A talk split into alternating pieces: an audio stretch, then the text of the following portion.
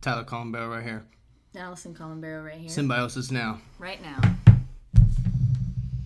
What a month it has been and gone, and now begun a new one.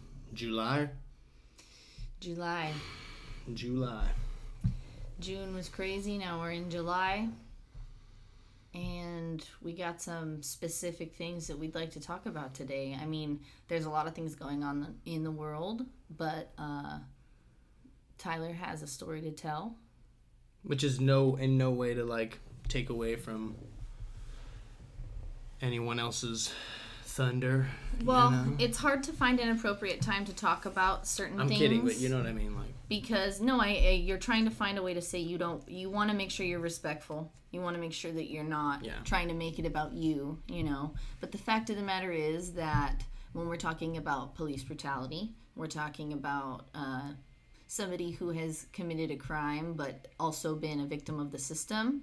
Unfortunately, you've gone through something and you have a story to tell. So the answer is definitely not to not tell your story. Right. I think, in fact, it's actually the opposite. If anything, maybe we could have told the story sooner, but it's your story to tell. So lately, you've expressed to me that you'd like to talk about it, and so, that's what you're doing. So I'm here to support you in that. That's cool. Yeah, I don't know. It's a crazy long story, but we all know that, like, some more situations are just kind of life happening, right, as we would say. Like, you know, hey, what have you been through, man? Been through life, you know? You've been through some shit. You've been through some shit. Yeah, we all been through some shit. No doubt. But we have. I'm saying, like, we have. And, like, this is kind of some of my shit, you know? But I just want to tell it because, hey, you know, it's applicable. And, I don't know, it's kind of important information that I probably should have shared a long time ago, you know? Anyways, so me and Al here, we've been together for 7.5 years. We've been friends for over 10. Like best friends too, which is cool. And so we grew up together, kind of, you know what I mean, and shit like that. But I know that we were 19. Yes. I want to say. Yes. It was in 19. 2014. Yes. Which. The year 2014 is significant, just to start off by saying that apparently that's one of the highest years of incarceration that have recently, like, occurred in the United States. So it's interesting to, like, notice that. If you watch, what was it called? 13th. The 13th, because it was based off the 13th Amendment, yeah. Yeah, 2014 was, like, the highest year yet for incarceration, and you got caught in that somehow. Right, and so essentially, it was kind of like a one of those days where I think me and Allison, we were hanging out. We were at the library, I remember. It was like a Wednesday or some shit. Like, I don't know. It was like a middle of the week, dude. Yeah. And we were at the library, and we're, like, looking at books, and we're going to rent a couple books, maybe a couple DVDs, you know, some documentaries and shit. And we do. And then right when we get out, I remember got a phone call from a friend that I'm not going to name, but interesting man, you know? And we could call him, like, Bob. Yeah. We'll call him Bob. That's a good one. Anyways, Bob's like, yo, Tyler, you ever do acid, bro? And I'm like, nah, man, like, I've ate a couple psychedelics in my life, but that's just it. And, like, but I know people have been talking about it lately, and maybe I'm of age, you know, 19 years old. Maybe I should try those things. Maybe I should explore my consciousness, right? Like what everyone talks about, you know, and this is in 2014. I was 19 years old. And I was, of course, like, yeah, dude, that sounds cool. And he was just like, well, we're going to go to the river, man, and we're going to do this, and you should come, man. I was like, all right. Well, me and Allison, then we cruised home. You know? And then I remember it being described as a, quote, shroomy experience. So even though it was like Bob told us it was acid, it was like we're, like, asking these questions, like, well, what do you mean acid? Like, well, where did it come from? And all these questions. The classic, what's it like, bro? What's it feel like? What's that shit like, bro? Yeah, you know, let me kind of get in on that before I just go and do some crazy shit. But, you know, yeah, we were young, and it's not an excuse. It's kind of how people have always leveraged it. And my reason for bringing up that whole classic saying we were young and we were kids or we were in college or we were whatever, you know, that's because there was an explorative phase going on. There was not even just a phase. You were exploring some shit. And our intentions are often good. And well, sometimes... and that was the freedom that came with, you know, we moved out of our parents' house. We were just trying to live as free as possible. We knew as a young couple trying to just figure out our place in this world, we're probably going to get wrapped up in the system and be stuck at a cubicle maybe or something. Like, we didn't know what our life was going to come of it. So, I mean, respect to the cubicle. I mean, respect to anybody doing a job that they are treated well and they enjoy. But the point is that you and I were using that time to explore in many ways with our freedoms, and we did not have any children. We still, I mean, we had jobs the whole time while everything, we were trying to figure this out. So it's like, I'm not trying to justify it. It's just trying to put in context of, like, if there's ever a time to explore your consciousness, it's arguably when you're, you know, young and trying to figure life out. We were living on our own. We weren't kids. We were 19. We were kids. Well, we were kids now looking back, but we were 19. We weren't 15 doing this. We were kids, but we were adults. Legally and all that. Yeah. But I don't know, man. Like, my parents grew up in a different time.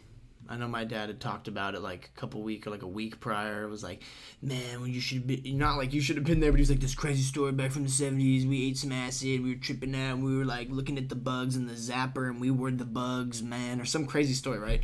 And we kind of were like, whoa, that sounds like a trip. So then when Bob calls me in a couple of days and goes, hey, man, you want to try some acid? I'm like, dude, that sounds like something that people have done. Like, my own father even had done that at some point, apparently, not to put him on blast. But, I mean, look, we're all humans. We've all done...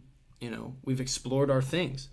And it's really interesting because not only do we explore a lot of things at our young age, but it could be anything. I mean, gosh, you know, how many people go to school, go to college to learn and explore about different things, or people go off and travel to go explore and do different things. Well, this was just one of those things that just kind of hit me up, and I was intrigued. I said, okay, you know, it sounds like you think it'd be a fun thing to do, Bob. Yeah, it felt right. And we talked about it, and it felt right.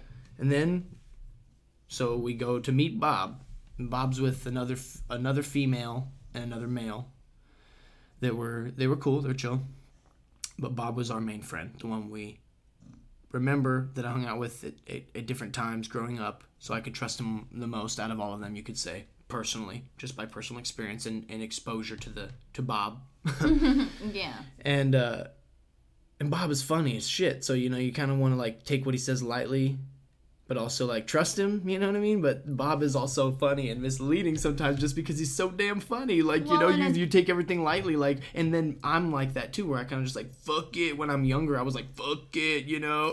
We had heard stories of bad things that could happen if you put a chemical in your body. We had seen, you know, we watched Faces of Meth and all these nasty shit, but when it was posed to us and the way that it came about, I'd like to provide context on where it came from, too, because this wasn't some back alley sticking in a needle or we're smoking it out of a Globie. Like, this was something that Bob will... Can I go there yet or no? Go ahead. Okay, so where it came from was from the internet. Somebody had purchased it on the internet. Well, we didn't know this, so that's why I'm trying to lead up to it. We didn't know this. Like, we get to hang out with them. We're down by the river now. We're chilling, like, by the water. It's like... flowing by us, you know, looking all sparkly and shit, and we're not even high, you know what I mean? And we're chilling, and essentially, I go, so what's up, man? You invited me to do what you said was acid with you, you know? What's that like? What is it? What's it look like? What the fuck is it like on? Because people always were like, it's on sheets, man, or it's on this, man, or whatever, tabs, bro, like, or whatever the fuck. Yeah, or drops or whatever. Yeah. Excuse me. For two reasons. For the burp, for one. Two, for the slang lameness, because I kind of am not that great with certain slang. I like to talk a little more scientifically sometimes. But anyways, he essentially was just kind of like, well, it's this weird... I have 3 bags, he tells us. I have 3 bags. I'm like, I have goodie bags. And I'm like, what the fuck? He said, I got 3 bags. They all have different writings on them. They're all 3 acronyms. And... they come from, apparently from China, and this guy that I know was in possession of them. We have a class together or some shit, so just college, classic, yeah, Bob's saying this, just classic college shit, and he said, and he all of a sudden stopped and said, I don't need these anymore, and gave them to me and said, hey, if you want these, do something with them, you know. I don't want them. Right. And they're these big bags of just, like, white-looking powder, you know. But each one is, like, yeah, I don't know. It probably looks like a sandwich baggie or smaller, you know. Like, kind of like a, like, little baggies of cocaine or some shit. Like, honestly, but it wasn't this powdery and shit. And it wasn't cocaine. It was, like, salty. Like, you know, classic, like, bath salts or some fucking weird shit, right? I don't know, man. But we did look into it. We did kind of look into it later. But the fact is there was 3 bags that had acronyms on them. On each of them. There was one that was like not MDMA, but it was like MDT DO or some fucking MTD crazy shit, you know, or something, or and then there MILP. Was right, and then there was like another one that was like ECP or something, and then there was another one that was DOC, right? Those were like 3 of them. They were just weird named acronyms. They weren't even names, so we didn't know what the fuck. And it's so interesting because we were so young. We were just kind of like, this is just the way the world, right? Like, this is normal, right? It's just, you know. And then when it was posed to us that they were not bought in some back alley, that wasn't something that you ordered all online, but they're not even illegal technically, so you're not even doing anything wrong, right? In your mind is what you think in your mind, like, well, technically all these other things we've been told they're illegal, so it kind of fucks your mind up when you want to take those things because you already are kind of like, oh, it's taboo. I've been told that it's a no, it's an off limits type of substance, you know? Yeah, but this was kind of like, he bought it online just from China, dude, like, or some shit, some Asian country. They just bought it and they said it's psychedelics. It does, it trips you out basically. Is, like, I would compare it to how you, for a period of time, you could go into a smoke shop and buy salvia or spice. Oh, we all remember spice, right? And so these what were other names for fall spice? Through the crack. I don't remember now, looking back, but I know that these substances fall through the craps, literally. But so at the time we thought, well, it was bought on the internet. It's not illegal. I mean, what's the worst that could happen? Even though we had heard stories, it still was like, you know, classic example of a human being doesn't know until something like that happens to them. And then the biggest thing for me was that it was white powder that we put in the water and we drank the water. Right. Like, it did not involve smoking anything or inhaling anything or injecting anything. Right. It just involved drinking tasteless, odorless water. It's not like someone was like, yo, here's these needles, man, just learn. Like, it wasn't anything even like that. Like, you know, it wasn't like first rodeo on the heroin train or some weird shit, you know what I mean? Like, it was just something that seemed kind of chill. And everyone can attest to that, especially in our culture, because everyone drinks alcohol and drinks beer and shit. They don't care where it is, what grain, what fruit or choice of whatever that they fermented as the main material to even make this. Most people don't even know what the fuck is in any of that shit. They don't care. Right. So they'll say that, I don't care, you know, and I get it, but, like, you kind of got to start, like, wondering after a while. Well, you know wine is grapes, so, like, you should kind of, you know. But point is, like, where do those grapes come from, right? But either way, not here nor there.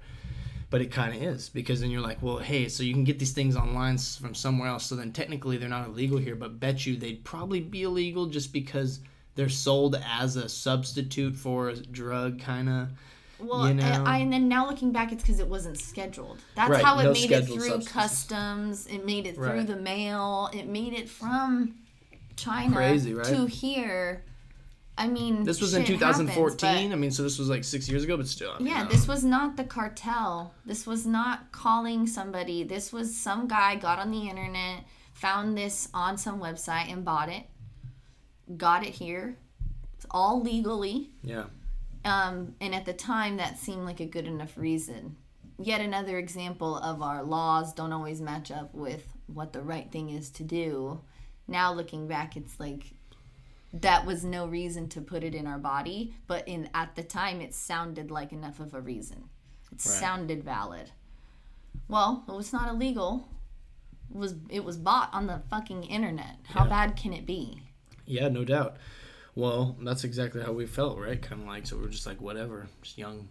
Yeah. Kind of whatever. Dumb. So I don't know. People always just were like, oh, that's all you got to do is just drink it. Like, that's chill. It's like an energy drink or something. It makes you feel weird maybe. I don't know, you know, as we drink our rock stars here off to the side just because, man. But anyways, so Bob goes, hey, let's put it in these I got gallons of water. Bro. Like, this ain't my first rodeo, man. I've rolled. He's, like, saying all this shit. He's joking around, but he's like, for real, I know we'll need water, right? So he's got gallons of water, single gallons. And one of them he opens up, pours, like, a little bit from the bag, like, I don't know, we didn't measure. There was no measuring spoon. I would say it was like an eighth of a teaspoon. But I don't know. I think it was more than that. But point is there was no measuring fucking tool. There was no recipe. There was no dosage. Yeah. There was no tank mixture fucking like requirements. Like there was nothing about it that was professional or anything, obviously, or even fucking like alluding to how much equals how far you're going to go and how much is perhaps deadly. We didn't even question. We kind of thought like, what's the worst? We're humans. We just drink water. We just do all this stuff. We're fine. You know, it's rare that people die from drinking some random salty thing in the water or something, right? Well, check this shit out. We put, like you said, like a little bit, so it probably would have been equivalent to about like a teaspoon or something. But we didn't measure. We just kind of dumped some in there and shook it around. Yeah. And it was pure, like it looked like water. Clear. Not cloudy at all. Not at all. Tasteless. Dissolved, so it just tastes like water. Entirely into tastes the just water, completely like water. Yeah. And we were drinking that. And we drank that whole gallon, I want to say, of water. Yeah. You know, between three of us. And so four of us. Me, you, Bob, and the female. Mm-hmm. And then there was a DD. That was, like, going to drive us back to the apartment from the river, right? Yeah. Lila. Dang, our dog Lila is snoring in the background. But you got to love her for it. Yeah. She adds to the character. Anyways, so... Let me just give her a love for a second. Stop snoring, Lila. Yeah. It's okay. She's over the story. She's like, I've heard it. Nah.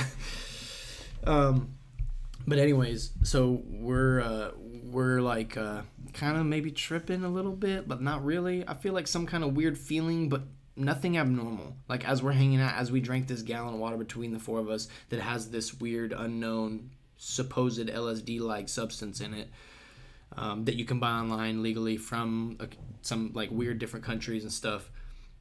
Yeah, weird shit. I mean, like, from anywhere, and whether it's China or Australia, right, or it doesn't matter. Like. So anyways, like, we're feeling kind of weird, but not weird. Like, not tripping, not like... I remember feeling like this is kind of bunk. Yeah, like I don't feel like good and I don't see colors. Like I don't, like the classic thing what I was told at that age, like what you would normally see kind of on things like that. Or what he had described maybe it would be like, but he doesn't know type of thing. Right. Where I was going in like research fucking rats, right? Yeah, yeah. Fuck it, Yeah. And then, so we're like, yeah, that's kind of lame, so let's just go back to my apartment. Like, let's just go chill there. We'll hang out. Like, it was getting dark. Yeah, like, we had our own place still, like, to go back to be safe at. Yeah. So we're like, let's cruise back. So we cruised back with our DD, obviously, drove us back. We got upstairs. We were chilling in the apartment. Then the idea came, fuck that. The night's still young, even though it was like 9, 10, 11 probably. Yeah, it was getting late. Like, the sun went down. And, like hours ago, and like so, but we put the third one in there. We had three baggies right at the beginning, right? Like that he had that were apparently not illegal scheduled substances. They were just things you could buy online that were just unknown. Basically, they were labeled as acronyms. They stood for certain chemical structures, I'm sure. But the one of the ones that was labeled specifically, I remember DOC, like doc, like I was like, what the fuck, like Well, we threw a little bit of it in there, and when we did. The reason why we did, I remember Bob going, this is the one that the guy that gave these to me said, don't do this. Don't take this one. Yeah. He said, don't take this one, but I'm going to give it to you anyways, but I wouldn't recommend taking this one. Yeah. So let's take it is what Bob says, basically, right? And I'm like, fuck it, stupid young kid thinking, yeah, maybe. We can handle it. We didn't feel anything on this other one. What's the other one? Probably nothing either. Fucking stupid, right? And then not realizing, too, that we already had that in our system, whether or not we were feeling it, adding another chemical was now not just that chemical. It was the first two we had and the third one. So, of course, we're not taking all this into account. We're just in fuck it mode. Right. Let's go. If you want it, you can get it. Let me know type of thing. Yeah. Yeah. Trippy ass shit. And, like, so we're thinking about... what we're going to do next as we pour some of this third unbeknownst substance into water. Once again, tasteless, odorless, didn't know what it was, where it came from, and essentially, like, really deep down, or how toxic it could be. Right. How potent it could be for the effects that apparently it may or may not have on the human brain and shit. It's literally research chemicals. Right, that's what we were supposed as when we asked one of our friends earlier that day. He said, they're research chemicals. So he kind of let us in, so we're kind of like, okay, so something's a little bit different about this, but this is new. We're thinking designer drugs people talk about, right? Like fucking pop the molly on, sweating and shit. All our lives we're just glorifying and romanticizing, but we don't know what we're taking, because you could just say, hey, pop a molly, and it's what the fuck is actually compressed in that little powder looking pill, right, is another story. Right. It's whoever made it to make a buck or to just fucking think they're making good shit. Is there salt in there? There could be tons of reasons. Poison in there? But either way, at the very least, it's cut with certain shit just to make things go further and to give dosage levels, right? It's crazy, but some people don't even know what they're doing with that shit either. Clearly, we would have been the worst people to fucking work for a lab suggesting how many dosages to put of this amount of shit into water form or whatever. We would have failed, Well, we just tried it because we were ignorant and we trusted, but also in 2014, if you Google DOC, you're not going to find anything. Right. Right now, if you Google DOC, there's a Wikipedia page that says... It is a psychedelic drug of the phenylalanine and amphetamine chemical classes. It was presumably first synthesized by Alexander Shulgin and was described in his book Pi-Cal. Whoa. So this literally, okay. So it's 2,5-dimethy... 2,5-dimethoxy-4-chloroamphetamine. So it's dimethamphetamine, chloroe. To me, that says enough about the chemical structure. It's a lot of trippy shit put together, I guess. So if you want, we can look at this in the end, or do you want to go into this right now? Because I just wanted to make it clear that in 2014, this information was not available. Yeah, make that clear, and then we'll come back to it. We were the lab rats voluntarily...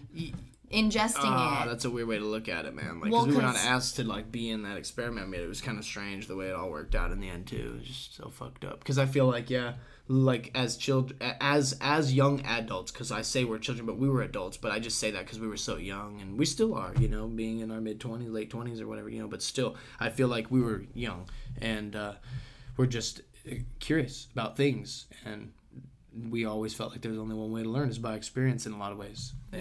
And getting your hands dirty in the situation. Well, that meant this situation, I guess. But it was a really strange way to look at it. But I would also recommend this story in general to a lot of young people that are thinking about dabbling in things that they don't understand. I would say recommend do tons of research before you put something in your body. And that even goes for food, but we don't do that. But I really recommend you research a lot of these things, especially if you're thinking drugs or anything, how it affects the body, Yeah. Even drinking alcohol. Before you start drinking, you should know how it actually does affect the body. And how, hey... it tastes like shit for a reason and all this kind of stuff, and you're going to get used to it after a while, but, just letting yourself know. But I don't know. Point is, cool story, but also fucked up story, and I'm going to keep going. But we're going to take a break for a second because I got to talk about symbiosis real quick because we haven't really nailed fucking symbiosis that much. So I kind of did a little spiel recorded the other day that we're going to piece into here, but I'm just talking about the three types of symbiosis. Shoo-diddly-boo. There are three types of symbiosis. First being the forefront of our talk here would probably be the mutual symbiosis, meaning both sides of the party mutually benefit each other and live in happily ever after harmony. The second would be commensal symbiosis, which would mean perhaps one organism lives off of the other but does not harm the other. In fact, kind of helps it too, but hey, it's just there. And third is parasitic symbiosis. Don't really know if that needs much description, but for the sake of the argument, it is obviously when one organism is fucking up the other organism and dilapidating its energy and whatever the hell you want to call it, get all scientific and all that jazz. Point is, it is not helping the other organism. I see the first one and the third one a lot in today's world. The middle one is kind of our middle ground for all of us. Me and Allison are here to keep talking about symbiotic relationships wherever they are. So sometimes we're going to talk some shit, but a lot of times we're going to have that balance of saying some pretty profound and hopefully innovative shit to help us think differently. We're just on this wave of trying to think differently, be more symbiotic between our peers and our environment. Thanks for listening. This was just kind of a little update for you, since you're listening. Thanks. Care about you. Now we'll get back to the cast. And we're back. Good job, Tyler. I could have said it better myself, probably, but that'll do for now. I think you did a great job. Thanks. So, where were we? So, we were chilling at our apartment with our with Bob and female and Dee Dee and you and I. Mm-hmm. And this gallon of water that now has another random substance in it. And now Bob decides, hey, we're going to leave, man. Don't feel nothing. Laters. And they left. Him, female, and Dee Dee. So Dee Dee drove them. They went somewhere. That was all we heard for the rest of the night that we knew of. Yeah. You know? They parted ways with us. They had a Dee Dee, so we signed off from our communication with them. Right. And so me and Allison are just in our apartment room, in this back bedroom that has like a bathroom attached to it. It was a cool spot.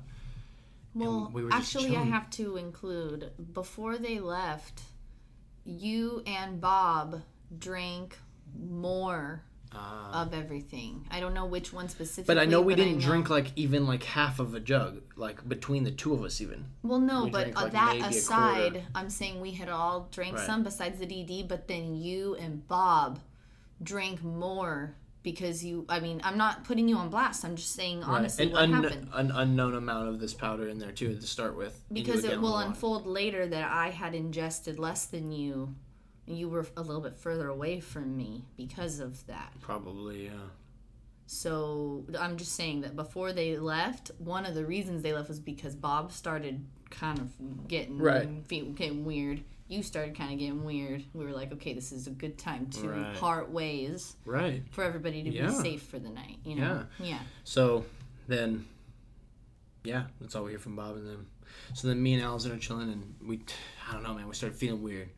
Started hearing weird shit, man. Started thinking weird thoughts and skin-crawling feelings you just don't really like that much. Right. A lot of fear ensued. A lot of confusion on how to handle what's going on based off of this unknown thing that we just drank and now is inside me. Not knowing what we're feeling, not knowing if it'll ever go away. I remember it being really hot, flashy, lots of hot, and then cold. And then, I remember we'd get in the shower and try to warm up or cool off and then get out. And trying to, regulate our body temperature. I kind of remember that now that you say that. Yeah, we were jumping in the shower all random. Yeah, because we were trying to make sense of what we were feeling. That's scary, folks. And honestly, some people out there, if you're listening to this and you, did some crazy drugs, I'm sure, I've heard the story, that's how it feels when the first time I did meth, someone says, or some shit. They feel like that was the first time I felt like when and I loved it. And it's whoa! I hated it. I was so fucking definitely felt icky. It was not a fun feeling. It was a very scary feeling. Fears ensuing. For some reason, at this point, looking back, though, okay, why wouldn't you just call, I don't know, an ambulance and just say, hey, I drank this shit. I don't know what's going on. I'm feeling really weird. Help. But that's the classic thing that people would do when they eat, pop brownies, man. They'd be like, I'm going to call the police. I'm having a heart attack. I think I'm fucking dying. I ate a cannabis brownie. Oh, my God. And then they're just like, well, you're going to be fine. You just need to sleep it off, So I didn't want to be that guy, and I also didn't want to be that guy that's now... I don't know. Well, let's be really serious. The stigma behind somebody calling for help in that situation, the system's not set up to benefit you. I mean, you would have called, cops would have shown up, and same thing could have potentially happened is that what ended up happening. So it's we want to believe that we could have called somebody for help, but the only thing I know that we could have done is called for an ambulance, and then that still it could have been hard. Right. So the fact of the matter is that the stigma against you and me for calling, it's no shit we didn't call. Because most people wouldn't. Yeah. Continue. Yeah. I think most people wouldn't, I guess. when you're afraid, you're tripping balls is what you think for a second, but you really just don't feel good or anything, which is not associated with most psychedelics, in my opinion, that I've ever heard about. Most people would always say that, you know, that's not the case. Yeah. That you feel a lot of beautiful connections. But this is not what we're feeling. And so I don't know. You can attest probably more because my... my recollection at certain points, like as you're gonna, you as the listener is gonna unfold. Like I don't really remember a lot of points, and there'll be a reason why, upcoming. Yeah. But I remember us being in the back room, then kind of being like, we didn't want to be in here. We need to go for a walk, get fresh air, type of feeling, you know. That. Yeah. So we had a roommate. She is very dear to my heart now. We've since long reconciled, and she's somebody who I think very highly of and care about. However, at the time, she and us were butting heads, and we didn't want to be around her when we were on this sketchy drug. Yeah. Let's be straight up. And then in her defense, she didn't want to... I'm sorry, guys. I got to move my laptop here. She's making too much noise. Maybe you should just take it off the stand, because I think it's just because it's right next to the microphone, kind of, maybe? You think that's it? It's so loud. Listen to it. You can hear it. It's okay. It's just funny. Sorry, guys.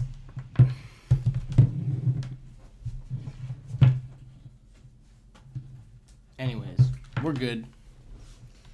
Okay, so this is where, yeah, you were saying your memory kind of starts getting fuzzy, so that's why I was trying to explain that, like, no beef with our roommate. Obviously, she knows, we've talked about it, but, like, at the time...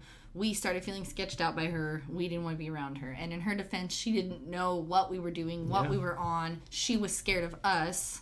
We were scared of her. And, yeah, we wanted to go get some fresh air, so we ended up taking a walk around the apartment complex. And I remember we said hi to somebody. They said hi to us, like almost as if everything was normal. We were laughing to each other, like, dude, life Which is like crazy. Our MO is just kind of like, everything's okay. You know, we just got to keep moving forward. Like, you know, we're going to survive this. Yeah, right. Yeah. We got ourselves in some weird shit here, but we're going to survive this. Yeah. And it'll be a story that we can look back and tell, and obviously tell other people don't do what we did, hopefully. Right.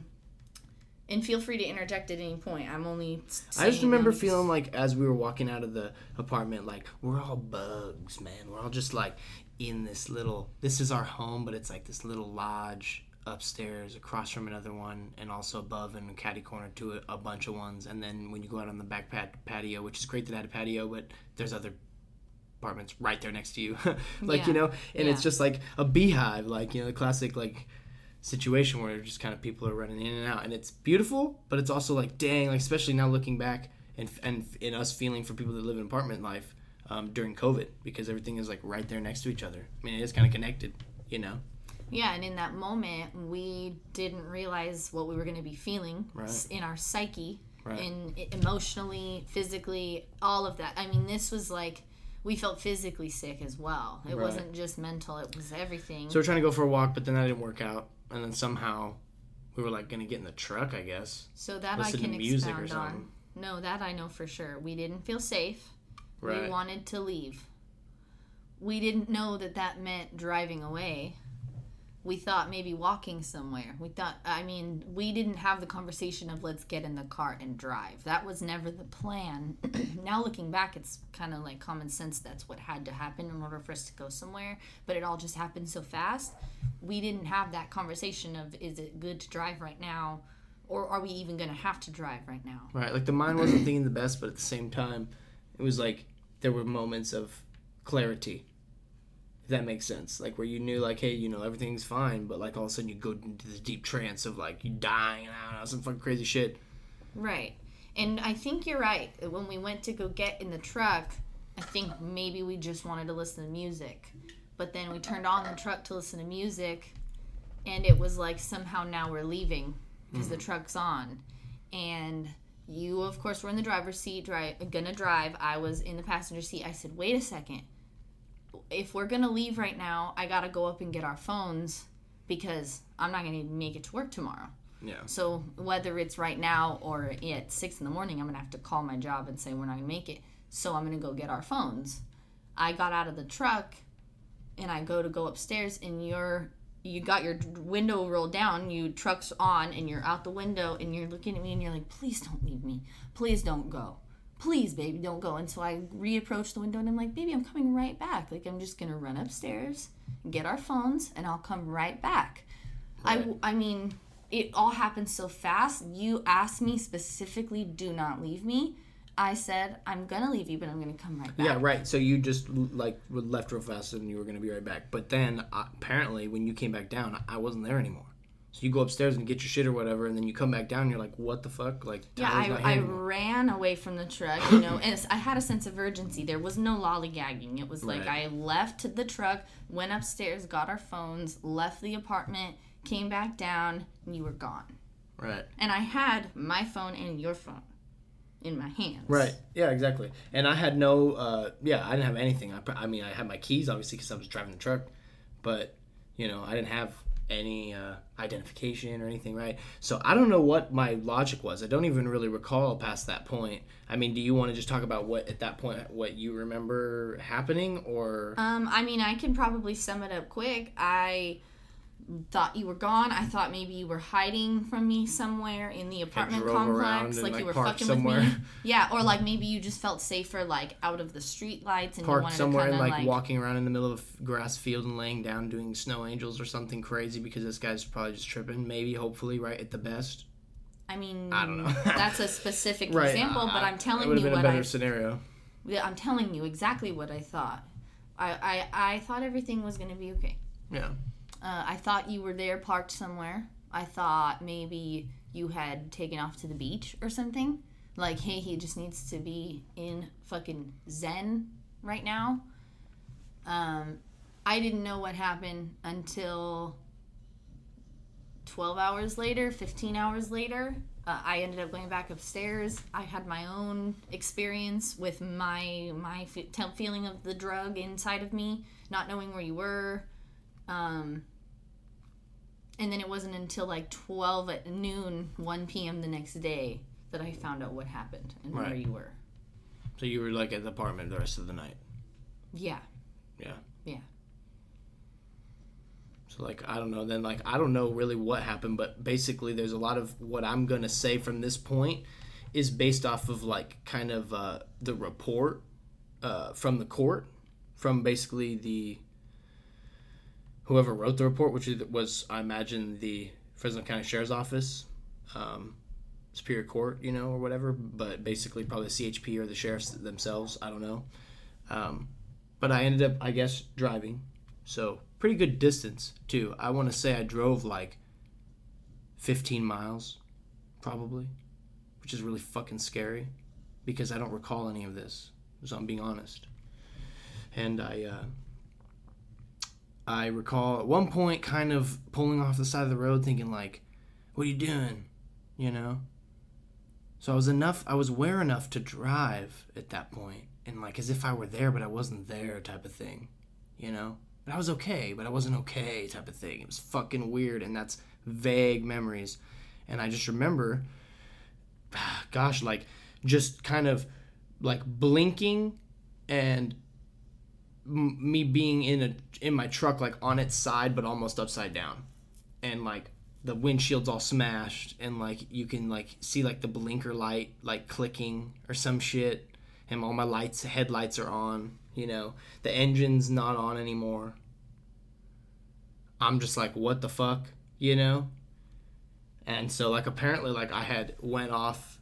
Later in the report, it was suggested that I had went off to the right side of the road, driving on the right side of the road, went off the right though, overcorrected kind of with the gravel and the way that they had a kind of a high shoulder right there, like a rollover kind of possibility, which is exactly what happened. And I rolled and flipped across the road and went into like a barbed wire fence that was kind of near like it was near a canal. Like there was like 100 yards ahead would have been a canal essentially, but there was like transistors, like big old fucking electrical wires and... you know, those big old metal ass things out there in the middle field. So I hop out of my truck, just like a Ford Ranger, you know. I hop out of the truck, but it's on its side, on the driver's side. So I try to get out and I have to climb out the passenger window. Like I have to roll the passenger window down while standing on the driver's side window essentially. and pull myself up through. And I remember sitting on top of the truck for like probably, I don't know, like in and out of consciousness type of shit. Like I probably hit my head. I didn't have my seatbelt on apparently. The airbags did not deploy or anything. Must have not been going that fast, you know. And I luckily didn't hit anyone else. And I probably put so many other people's lives in danger, but I did, and up until this point already, and myself, my own, in many ways, by possibly overdosing on a substance that I didn't know anything about, that was told to me that was legal, and we don't know, but just do it type of thing in your mind, and now driving somewhere and not remembering any of this still to this day, kind of, you know, and walking around on the road. Like I remember having one fucking like Nike flip-flop like slide on, you know, walking around in the middle of the road, thinking like, what the fuck, what's going on, like where am I? But then it was like, I know where I am. I'd driven here many times, but where am I? I've never like stood here, like where, you know, this weird kinda. And then kind of the next thing that I remember is that I was face down in the gravel, teeth biting road like asphalt and like rocks, imagine, you know, with someone on your back, and what presumed to me, because I heard the radio like the like over like type thing, but like then just a fist come down on the right side of my face from behind me while that person was on my back. And that's all I remember from that night. That's it. But we have paperwork and stuff that suggests other stuff, like, you know, but also more in depth of apparently when I was not there, unconscious, and fills a little bit of the room, I guess. Do you want to read from there, or do you want me to just summarize? You can summarize because you read it with me right now. We remember. I mean, yeah. It really happened, so it's the cops obviously report of what happened. It's not your report of what happened because you don't remember. I remember finding out shortly after. So like, okay, now pause. 12 o'clock the next day comes. I get a phone call, and this is after like our roommate took me to go look for you. Another friend of ours at the time had taken me to go look for you, and we couldn't find you. I'm calling hospitals, I'm calling jails, I don't even know who to call until I have to call your parents and say I don't know where your son is. I'm really sorry. So I get the call at like 12 or 1 the next day, and it's like, is this Allison? Is this Alice Mackey? And I said, yes, speaking. And he said, this is Deputy so-and-so calling on behalf of Tyler Colin Barrow. Are you his fiance? And I said, yes, I am. Is he okay? And he was like, really fast. I can't like do exactly how he said it, but really fast. He called you, was very straight to the point. He said he's alive. He suffered serious injuries. He crashed his truck, and he's being detained. And you cannot speak to him. And I'm like, well, what do I do? What's my next step? And he said he's at Community Regional Medical Center. So then we get off the phone, but I knew that he said that. So then it didn't make sense that when I had called Community Regional Medical Center, why did they tell me no? Well, it was because you were detained. You're right. An adult, and I'm not your wife at this point. I was just your fiance. Right. In the court of law, I'm just some girl that you're dating. Yeah. So they couldn't tell me. Yeah. The only people they could tell were your parents because they were your... But I don't know if they even told them. Well, eventually they did because you had to have access to a lawyer and everything. So eventually when your parents... So the way I told your parents... Are you thinking something that you want to say? So after I got that call, then I knew I had to call your parents. So I call your mom, and I didn't want to tell her that we had done a drug. Right, no, for sure. Obviously, it makes sense, yeah. So I told her that we fought, and that's why you left. Hmm. Which, looking back, was obviously not a good choice. No. I don't stand by that at all. No, but it makes sense. You were, like, worried. You were scared, kind of, and you were like, fuck it. I was trying to cover my ass. Yeah, like, I don't want to tell her that, like, we fucking did some random shit, because, like, my mom's always, like, kind of, like, against that stuff, which totally makes sense, you know? Yeah, yeah. So I lied to her and said that we had fought. Of course, we hadn't fought, and that's not why you left. But so then that gave them the green light to take care of this. They knew I didn't have the money, the funds, the resources, or even the marital capacity to take care of this. Yeah. They had to take care of it. So then It was just that day of trying to figure out where you were. Your parents had to play a bunch of games to try to figure out where you were. They put them through the ringer to even try. But anyways, yeah, so like I woke up in the hospital bed the next morning, shackled to a fucking bed. Shackled to a bed, staring at a sheriff, like, officer, like, you know, looking at me. Like, shit, too. Like, you piece of shit. Like the classic, like, umpire look. Like, chewing on some gum. Hey, you piece of shit. You know, looking at me like that. Basically, yeah. You know, it was quite a fucking surreal experience. So, apparently what had happened that night, according to documents and stuff, is that I had been, they tried to, the police had been called because there was an accident, right? I had rolled my truck. They responded. The county sheriffs rolled up, and they tried to talk to me, I guess. And I was coherent enough to say, I don't know what's going on. I don't know what's going on. I need help. And that was in like the report kind of. You said you were hallucinating. Right. And they tried to get me, I guess, to like get into handcuffs because they were going to arrest me and stuff. And I resisted, according to the paperwork. And somehow we all fell to the ground.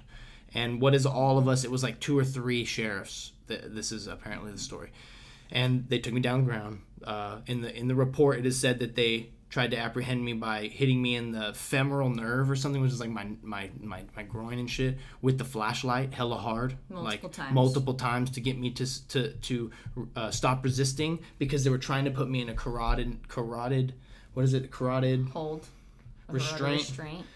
restraint, which is like just the classic chokehold, like where you put your arm around someone from behind, right, and their neck is like in between your forearm and your bicep, like that classic shit. And like, it's, you know, I get it, like they're trying to knock me out, probably, like say, hey, you're fucking acting crazy. So yeah, man. I'd like to interject.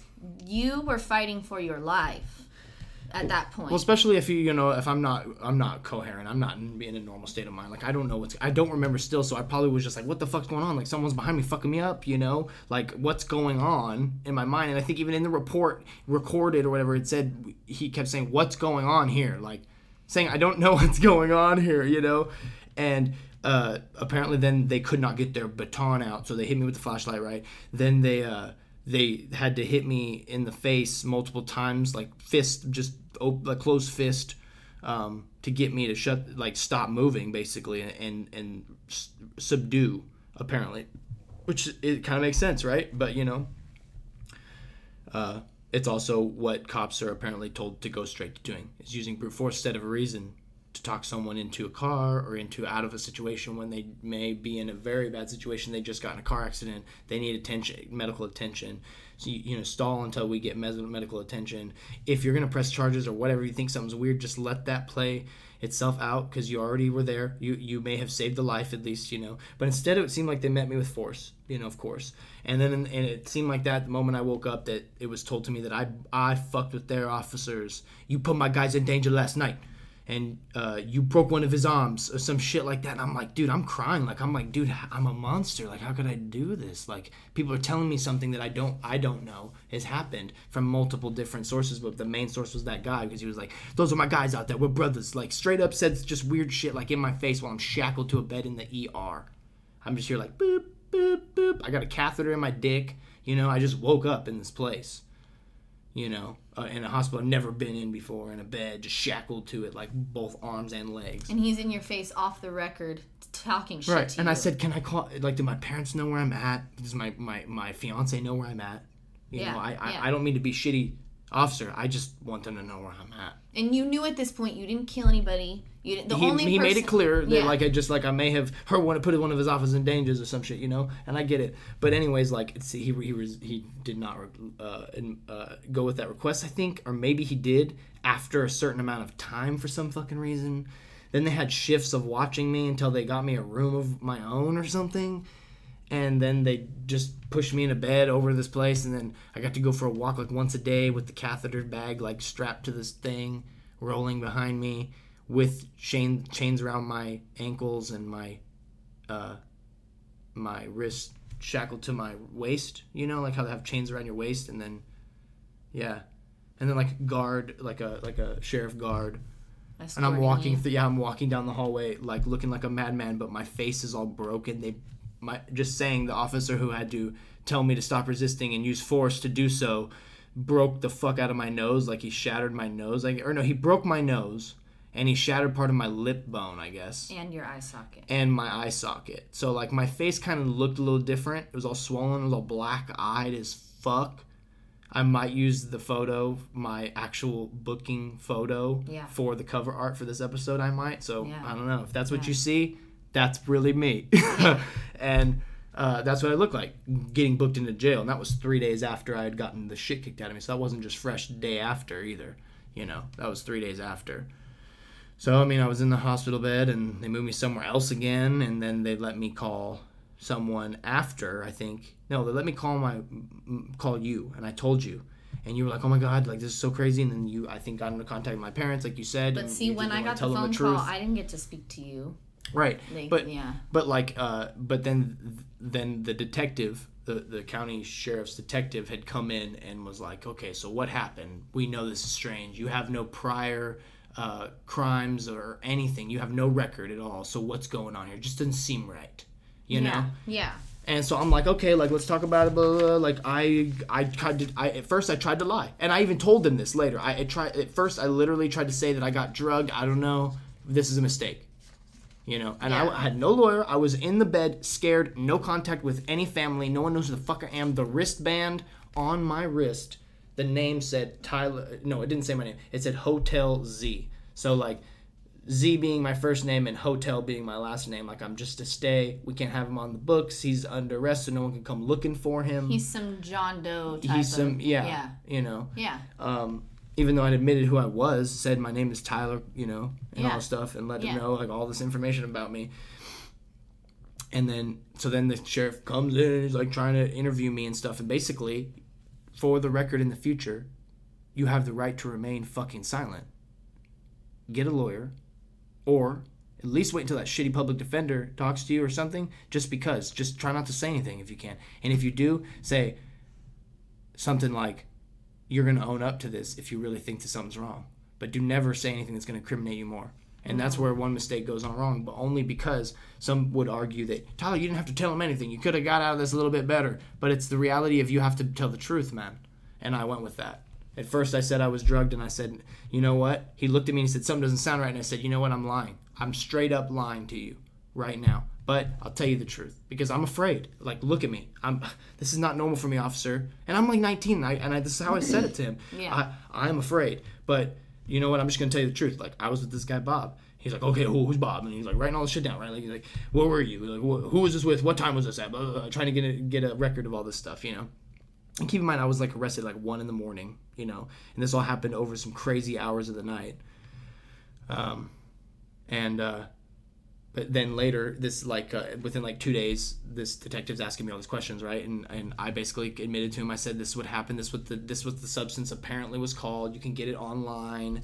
Yeah. You know, you want to read that, like, thing? Yeah, like, I was going to just touch on this because, firstly, how you said to stay silent. Just stay silent. Like, of course you should admit wrongdoing, but absolutely not right then and there. Do it later if you go to trial and stuff. Do it later. You know? Like, do it when you have the proper defense because... Like, feel it, but don't say it. Literally, and here it says it was alleged in the first amended complaint and admitted to by the defendant that he committed this crime.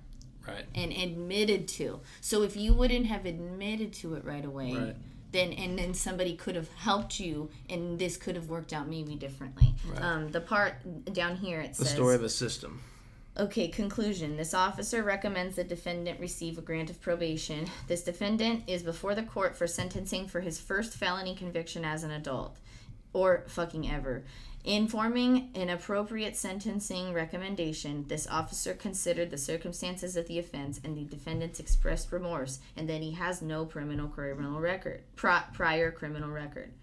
During the probation interview, the defendant admitted he ingested an illegal narcotic referred to on the streets as, quote, DOC. But I had admitted that it was apparently not illegal. We didn't know what it was. So that's weird that they said that it was a legal narcotic when it was like, no, I don't know what it is. Like, you guys should look into this because you can just get this shit online, apparently. Yeah. You were like, hey, what about other people that can find themselves in a situation like me? Yeah. And...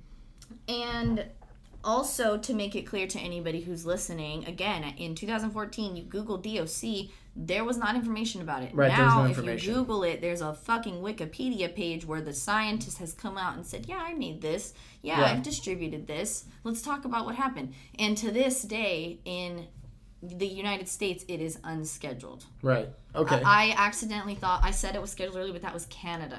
Right. But it's scheduled. Gotcha. As far as in the U.S. goes, unscheduled. Wow, that's interesting. They'll test you for it and test you and not test you for that, so you could come up clean and have that in your system. Wow, that's weird. That's weird. So, while he does not recall committing the offense, he did not deny that it occurred and took responsibility for his actions. He expressed remorse for his actions and relayed that he intends to make the most of this treatment and learn from his mistake. As the defendant is youthful and has no prior criminal record, this officer finds unusual circumstances indicating an interest of justice to grant probation. Considering the seriousness of the offense, a significant amount of custody time is recommended, coupled with substance abuse treatment. So basically, they, you know, I go get booked into the jail, and like they just take all the photos, take me fingerprints, all the shit, make you get naked, all this shit, ask you a bunch of medical questions, make sure to see if you have tattoos, they, you name it, man. They check your butthole kind of without sticking a finger in there. They just kind of like make you bend over and cough and do weird shit like that. What did they think about you not having tattoos? They thought it was weird. They were like, you don't have any tattoos? They thought it was weird. They were like, you don't have none? And I was like, nah, dude. You know, nah, officer. Nah, officer. They looked hella hard, fucking all weird and shit, you know, naked there, standing there. Anyways, like... They, like, did a bunch of stuff. They wrapped me up a certain way before and after I left the hospital, like, when I got there, because they were like, hey. And the nurse told me when I went in there, she was like, you need to keep this stuff clean because people get staph infection in here. Not a joke. All the time. So you need to keep this shit clean. And I'm just like, okay, I'll hopefully. She was like, but there's a nurse sometimes. And I'm like, all right. Okay. You know, and I'm all bloody, like, broken-ass nose. Fucking look like I got the shit kicked out of me because I literally did. And, Pause. We got pause. Fireworks season. Fireworks season. Anyways, hella booms, hella fireworks. Fucking advertisement. Using the F word too fucking much, Tyler. It's already explicit, so fuck it. But anyways, back to the story. Back to the true story. Right. Files of an underdog. Nah, I'm just kidding. Anyways, so like we there was no we at that point. It was just me. Nah, I'm just kidding. Your family goes through shit when you go through shit, too, you know. Never forget that, everybody. Your family and people around you go through shit when you go through shit, too. And so I got booked in the jail ride. They did all this shit. They sent me off to some shitty part of the jail. I was in this... How long were you in the hospital? I was in the hospital for 3 days. Only? Yeah. And then did you ever get... like medical treatment in a doctor's office or nurse's setting? Well, they had a nurse that would come, I think, like once or twice a week that we could go into. Okay. And they would like put like new Band-Aid on something. But I mean, you take a shower that night or the next day or something if you were to do that, which you probably should because you need to clean the shit. You have to wait until they has to stay have open something and again. Exactly. Then, so it's kind of very strange. Yeah. And it's you know how it is. I mean, conditions in there are not meant to be the best, but they are not good. And you're all crammed in there, and you touch a bunch of nasty fucking shit, and a lot of that shit inside those jails, man, they're fucking disgusting. They do not clean them on purpose. Maybe now because of COVID, but prior to that, no.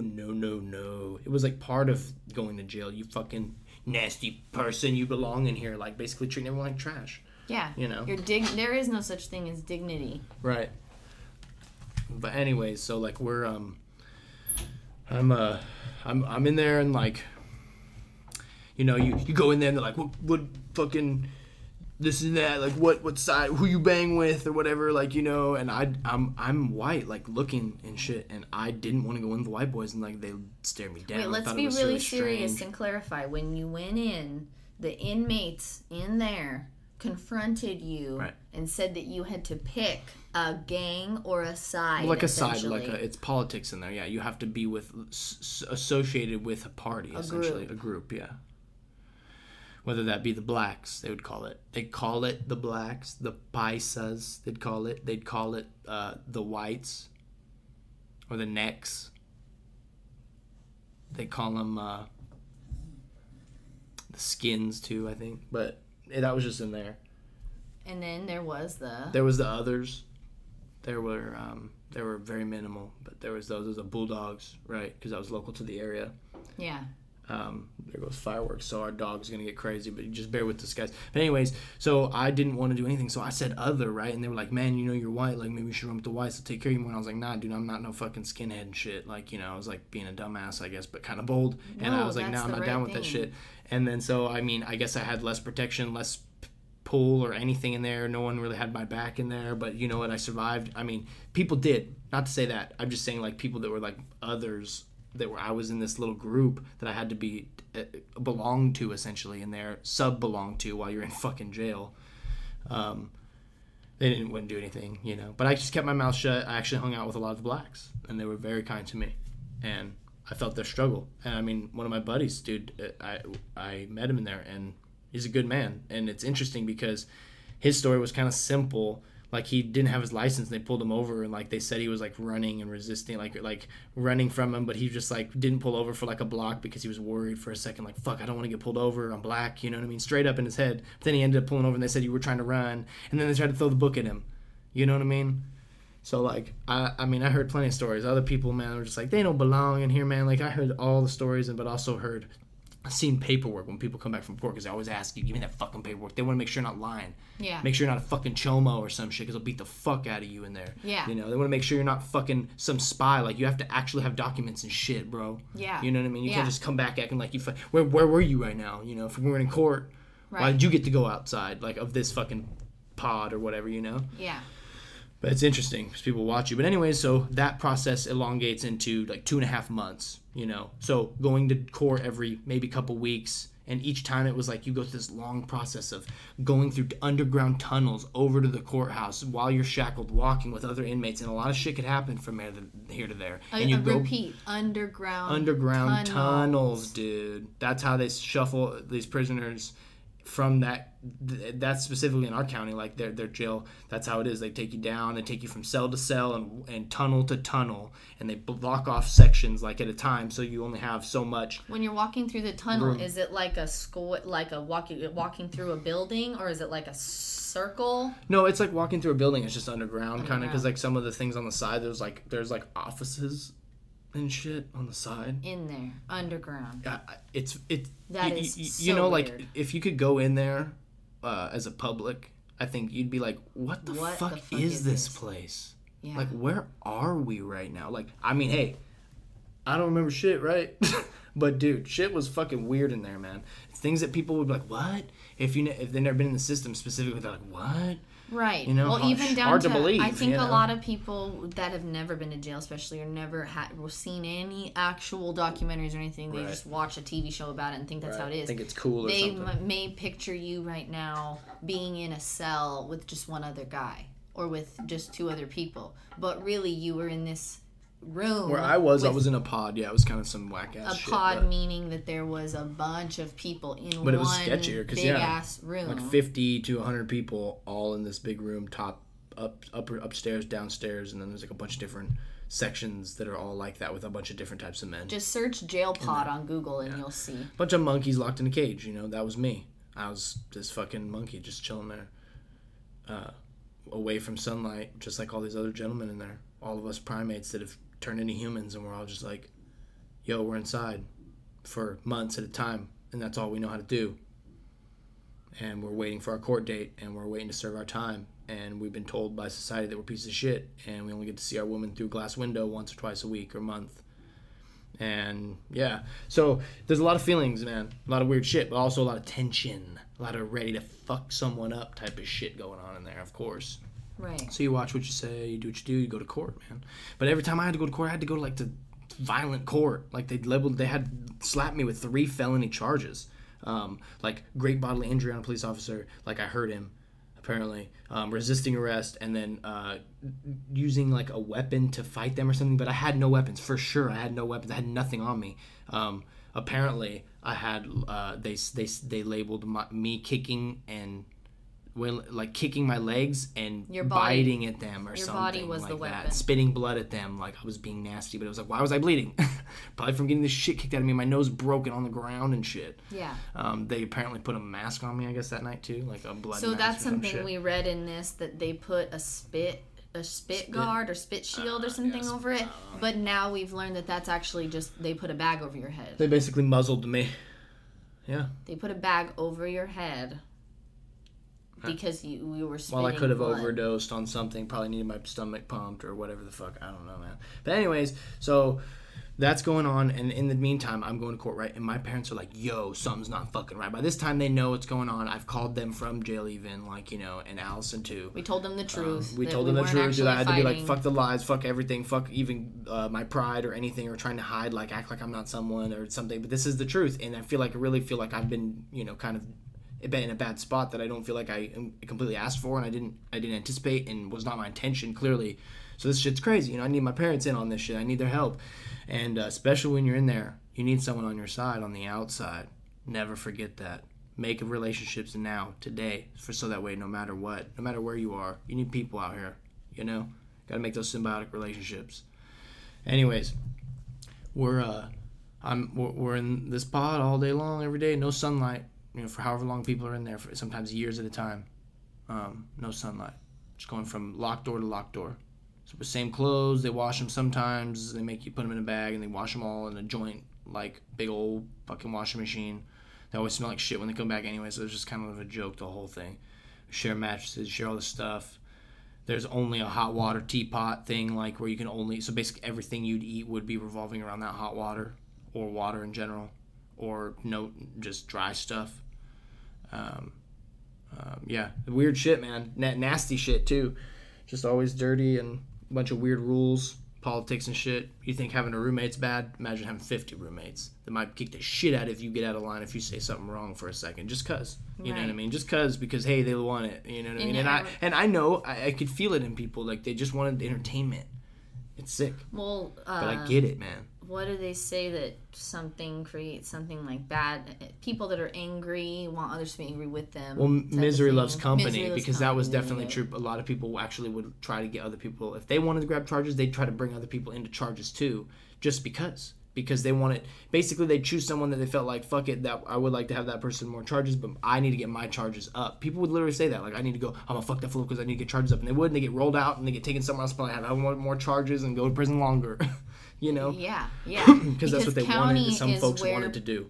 County's where people go while they're figuring out if they're going to go to prison, right, or if they're going to serve probation. And mind you, some folks, they're kind of homeless, so, like, it's not really like this life is worse because they're literally getting fed, they have a bathroom, they get the bullshit with the guys all day, play poker all day.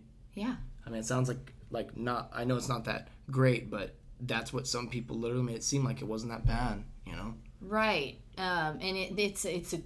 Really, Pete, whoever's listening should really, by this point, you care. Strong. You should dive into systemic, this whole issue being a systemic issue, beyond systemic racism. Of course, that's a huge issue. But how the system keeps you in there, how you can rack up charges very easily. There's plenty of cases where people... You know, Tyler, I'm going to say it that he won't say for himself. He's an anomaly. He went in and he was meditating on his bunk and shit. He picked other when they were telling him that he needed to pick the whites. And, you know, it's a lot easier. I would not have been that strong. I'm sure I would have probably had to pick a side. I don't know if I would have been strong enough to be meditating on my bed and people are throwing shit at me. And you are calm enough to stay calm and not rack up charges. Because it would be very easy to, you know. Yeah. I get angry outside. I can't imagine how angry I'd be on the inside. So the willpower of you is something that you won't admit to, right, but I'll say it as your wife and as your best friend. You have incredible strength for not racking up charges for being in there. And the guys that do, it's not that they're weak. It's that they're victims of a system that is meant to fucking keep you there, dude. I know. We would talk about it a lot. I learned a lot from people in there. It's so funny, too, because you go to jail to, like, learn illegal activity and how to basically not get away with it because a bunch of dummies in there that got caught, you know? But no offense. There was also great people. Everyone's humans, man. We're all humans. That's just it, you know? So never forget that. And so, I mean, I met people that I remember seeing later that were just the regular dudes just like me, you know, got caught up in some weird shit for a little while and they were in jail, you know? It just happens. Anyways... So all this time I'm learning different shit. We're trading shit. True barter system in there. A lot of politics. People get the shit kicked out of them. Stomped sometimes. Stomped the fuck out. Then police would come, you know, COs would come in with paintball guns that have pepper spray paintballs in them and shit, threatening, get the fuck on your bunk. You know, we had to stay on our bunk beds for 72 hours straight, which, yeah, you could get up to go to the bathroom, but only one motherfucker at a time. You know, and if there wasn't, they'd tell you, they'd yell at you on the intercom and make sure that you did. And if you didn't do that, they'd come in and treat the whole pod the same. So that way you would, when they leave, you might want to beat the fuck out of that guy. They would incite fucking anger amongst the herd, you could say. Yeah. You know. Yeah. And we could say, no, that's not what they do. You fucking go get a job and be a CO, or you already are. And you know exactly what the fuck I'm talking about. Let's not bullshit the fucking shit.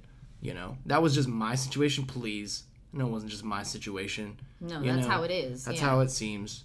Maybe you don't do it all the time, but, you know, sometimes, you know, you got to, like, the goal is, people would say, you got to let them know who's boss. But some of those people are like, fuck it, I don't care what you do to me. Like, a lot of people, right. They're like, I don't really care what you do to me because I know you're fucking, this is all just a paycheck to you. Yeah. You know, type of mentality, you know. Yeah. But a lot of people were also kind. You know, a lot of COs were also kind in there. And some of us, but that was the problem, that some of the kind ones, they'd have to basically get moved, you could tell, because they were talking to us too much. Yeah. And it's not safe, you know what I mean? The other guards would probably tell on them. Developing a rapport was highly frowned upon. You were not there to make friends with the CO. Yeah, and I mean, even sometimes sexist things, like females would come in and, like, they would, like, basically grab your dick, like, when they would, I'm just saying, I know that happened to me. Female guard, like, CO, like, searching me, grabbed my junk, then came back up and grabbed my junk again, and then, like, giggled, and then, like, yeah, all right, get in the fucking, move forward or whatever, you know? And then, all right. And then just go in there and then just stay in there with another guy locked in like an 8-foot thing while this guy's like having heroin with withdrawals and going, yeah, man, life's fucked up, man. I just wanted to get help, man. That's all I want to do. You ever do heroin? It's like, nah, man, not really. Like, you know, nah. Like, no.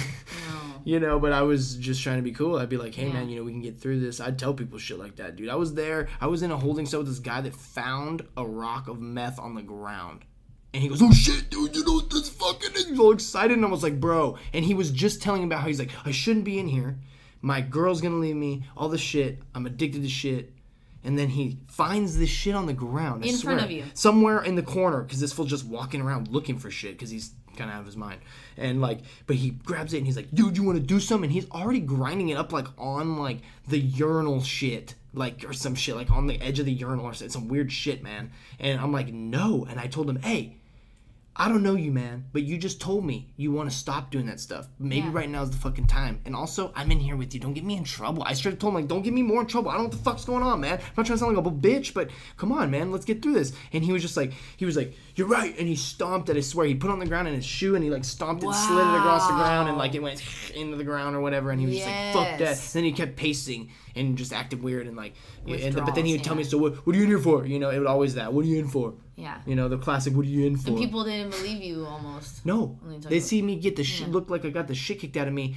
To them, they may think I'm some rat. I got rolled out of another pod for talking shit or for infiltrating and lying because I'm some white boy or something. I don't fucking know, man. It's a big weight to walk in there looking like that, too. Not healthy and shit. Yeah. You know? Yeah. People look at you differently. By the time I got out of there, I was finally healed. You know, 2 months later, month and a half in, I was, like, completely, like, I don't know how completely healed, but, like, my bruises and stuff weren't as noticeable. My scabs had been peeled, and I had scars and stuff instead of just...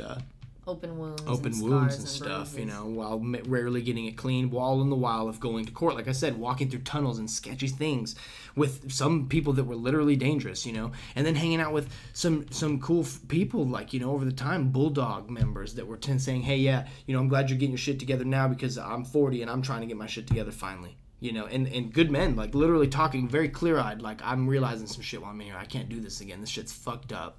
You know, they don't want to live like this. It's just like, I don't, right? You know? Yeah. A lot of folks, man, just having good, crazy conversations, very deep, but it could also go bad if you were to get mad in there or something with someone. You know, they'd fucking fuck you up. Not just they, but I mean anyone. Guards, too. You start to say the wrong thing, they'll fuck you up, dude. I've seen it happen to people. Drag their ass out of there. Then we get to go to church on certain nights.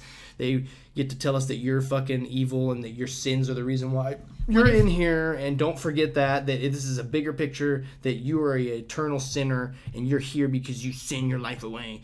And you need to repent now while you're in here to Jesus. Like, and I get it, but, like, it's too much, dude. It's like, yo, let someone come to those terms, or, like, tell them, but that's, they were brainwashing us. Yeah, that's so brainwashing. And I knew it then, but I wanted to get out of the pod. I was down to do whatever and talk to people about lighthearted spiritual things. Even then, I'd be like, yo, but I'm not.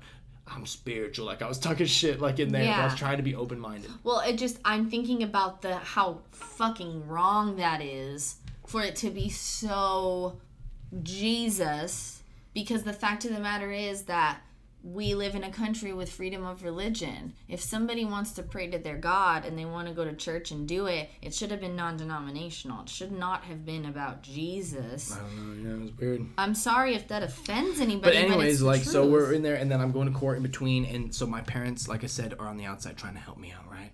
They get a lawyer. They get this guy. He's good at getting DUIs fixed or something like that locally, right? And I had got a DUI because I told the officer, hey, I drank this stuff that I don't know what it was. So when I said that, I guess it admitted that I was under the influence of something. Yeah. And blah, blah, blah. Well, even the wristband when I went into jail too, mind you, when I was booked in there, was not even, like, I'm not going to say the name, but it was not my correct middle name. They used another name, you know, that was not even my name associated with me ever. Yeah. You know, they called me Garcia or something, you know what I mean? When that's not my name at all. Just saying. Yeah, yeah. So it's strange. So then explain that to your inmates, too. Like, what do you mean it's not your name? And I'm like, dude, that's not my middle name. I don't know what the fuck they put this shit on there, but they did. And then it somehow roll out, you know. Anyways, going to court and stuff. My parents somehow got me a lawyer. He was all right. He was an asshole. He was telling me the judge is one of the boys. You know, we go to the fucking country club. We play fucking golf sometimes. I'll talk to him. You know. That's so fucking straight up, while I have to get called out of a pod, get locked down, handcuffed, you sit there. Then my lawyer comes in all like, hey, how's it going, Tyler? So they, it's like, not very good. Can't you tell I haven't seen the sunlight in fucking 2 weeks, bro? And you're not giving me any answers, or a month, you know? Yeah. He just came from outside when his nice-ass sports car. He's like... Tone deaf, no empathy, and you were coerced into... a plea deal. People will be like, why? But you have to understand, the DA, the district attorney, wants to get as many prosecutions as he can because it makes his numbers look good. It's all numbers, and then you get voted in because look at my numbers, look at how many prosecutions, I'm doing my job, you know? And then, sadly, who's your lawyer. The fucking, your attorney that you get pointed to you and shit. The public defender? The public defender is actually usually trying to become the DA one day, which is a fucking mess because why? Then they're basically giving over cases to the DA, but that's what you get for free. So they tell you get a free lawyer, but that's what that free lawyer is motif is to eventually get enough public defense cases to be the DA. Right. So let's put it into just a quick example. There's this coaster. Coaster gets arrested. Practice. I'm the coaster's public defender, and I'm supposedly trying to defend this coaster, but you are the prosecuting attorney. We're working against each other, but I want your job in the end. Right. I don't want it right now. So I want you to kind of like me, essentially, is what the guy's saying. Yeah.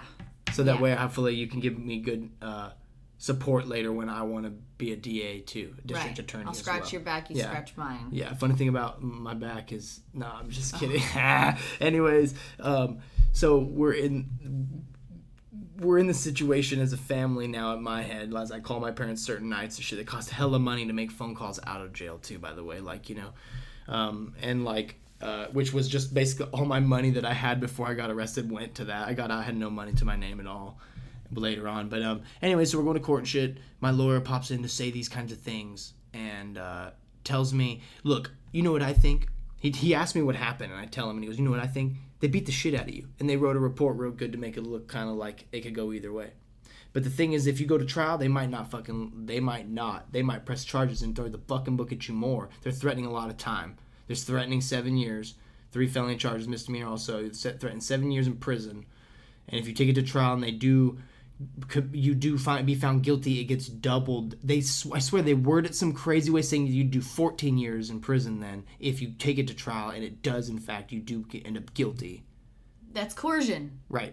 Yeah, they coerced you. Just saying, guys, listen to the story for me, for the sake of look at how fucking weird that shit is. when it's like, what? And my lawyer's trying to have my back, right? My parents are paying him, not just, you know, I'm sure it wasn't like the cheapest or nor the most expensive lawyer, but it was someone that was apparently kind of reputable for the area. Yeah, he so wasn't it's not the very cheap. Defender. I'm sure he was there trying to steal some money that my grandfather, when he passed away, left for me that I didn't even know I had yet, type of shit. You know what I mean? So that money is getting depleted in the background. But luckily, my grandfather, who passed away, was a penny-pinching fucking Great Depression living badass. And he saved a little bit, and I didn't know that. So this helped me. So that is my privilege, somehow. But I'll tell you what, it was weird to go through the process and to see how if I didn't have that, this is our system. If I didn't even have that, look at how much worse it would have even been. Even so, I would have for sure had to probably just got locked up or take this plea deal.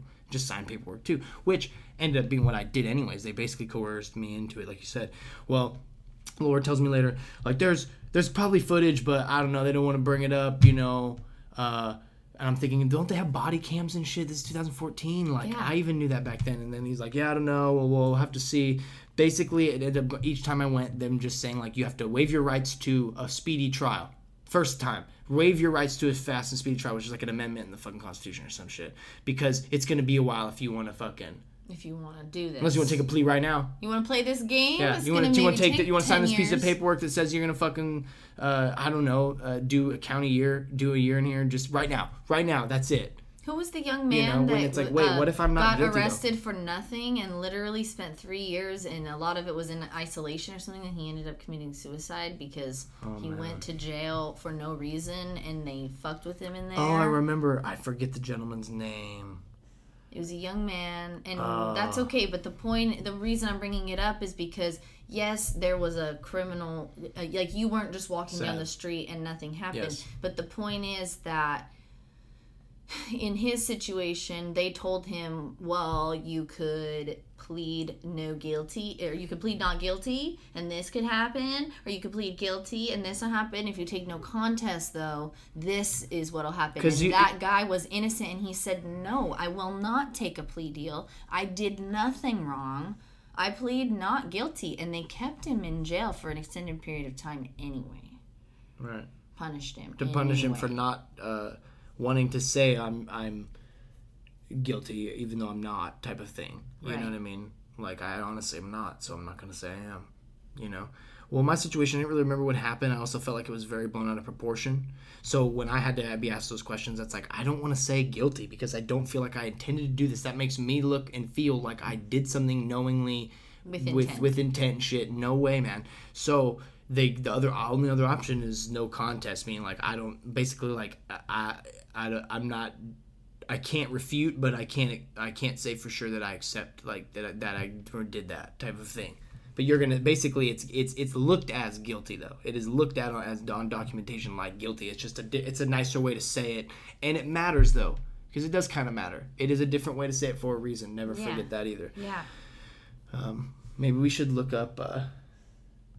The thing where, like, I don't know, maybe you should get your laptop again or something, like, because we should look up the thing when you get arrested, if you're under arrest or whatever. Remember, you can sign C.V. or some shit like that to waive, because they're coercing, to say that basically, like, I'm under arrest right now while we're talking about this, so later that can't be held against me in court or something like that. Well, I wish I would have known those things because I would have done those things. But anyways. You know, my lawyer didn't really help me out. He said that he was going to talk to the judge, and they ended up agreeing that we're just going to give him this plea deal and shit, and it'll be all right, and whatever, you know. And then, so then I have to get sentenced to this plea deal of, like, doing a year in jail and a year in jail or a rehabilitation program. Basically deduce these things. So they kind of dropped it down because they were like, hey, he has no priors. This is kind of crazy. He was under the influence, but at the same time, he's crazy a little bit, and these charges are real, and he has to go to get in trouble, right, or whatever. You know, I understand that. And then being on felony probation for 3 years, right, and have a DUI, have to go to classes, pay the fines, yada, yada, yada, yada, right, all the time, the general stuff.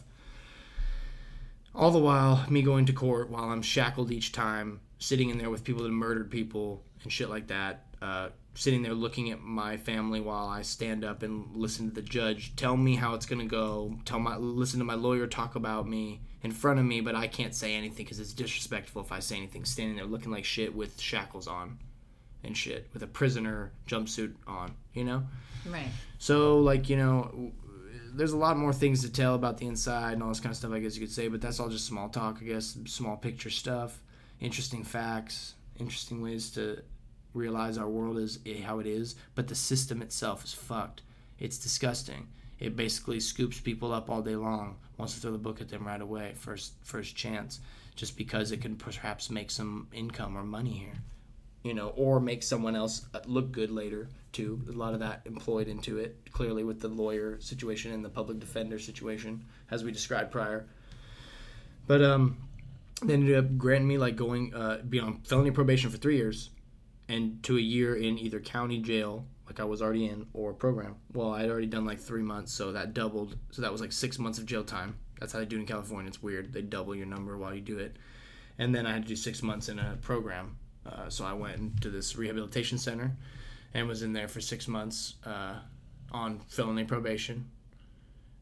So I got out of there with clothes in a bag that they gave me, and said, hey, here's your stuff that you got arrested with. It was like pants that were cut in half off. I couldn't wear them. They weren't pants. Shirt cut in half that I couldn't put it on. There was nothing ripped there. Up with one sandal, like the sandal I told you I had.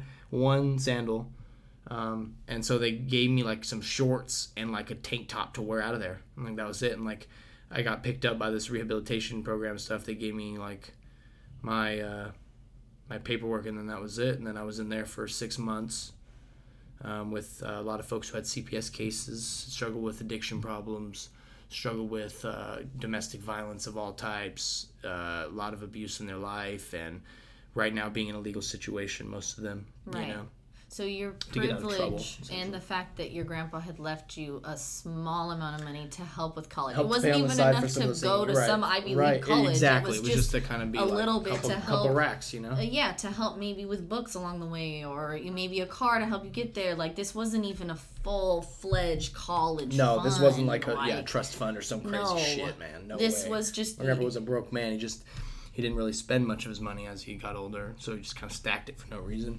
Your privilege and the fact that you had a family that loved and cared about you allowed you to end up in a program, and you're witnessing these situations around you, and they're asking you, why are you here in this program? And your response was, why are you here in this rehab? Well, I would tell them, like, I got arrested. I was arrested for hurting sheriffs. Like, I would tell them, like, I apparently got in a fight with like some officers, and I hurt some, and right. Yeah. So how did you end up in a rehab from that? Right, but I guess they had said that, like, they asked me questions. Probation had come and asked me questions and interviewed me at one point or something, asking me like all the substances that I've partaked in, at what age, how much, shit like that. Right. I had admitted to a lot of things, you know, that I had tried in the past, you know what I mean? But a lot of things were like, no, I never tried PCP or any of that stuff. I have it right here. I mean, even it's a whole list of things that was denied that we never tried, which was like, well, I don't even need to mention those. But alcohol, you said that you had first tried it at the age of 15. Which is probably about right for most of us. Right, you were honest. Frequency, one time a week, and the amount was half of a fifth of liquor. I don't even know. Yeah, so it just they are oddly specific with you about what about this? Well, what about this? And you're like, wait a second, I just graduated high school. We'd go to parties all the time. I was also like, yeah, like they were like, you smoke weed, and I was like, yeah, I smoke a lot of weed. At that time, I smoked a lot of weed. Like I would, you know. That was what I was gonna read because it's hilarious. It says marijuana. The date of your last use. Your first use was at age 16. Frequency daily. Amount 3 joints. Quote unquote joints per day. It says. Yeah.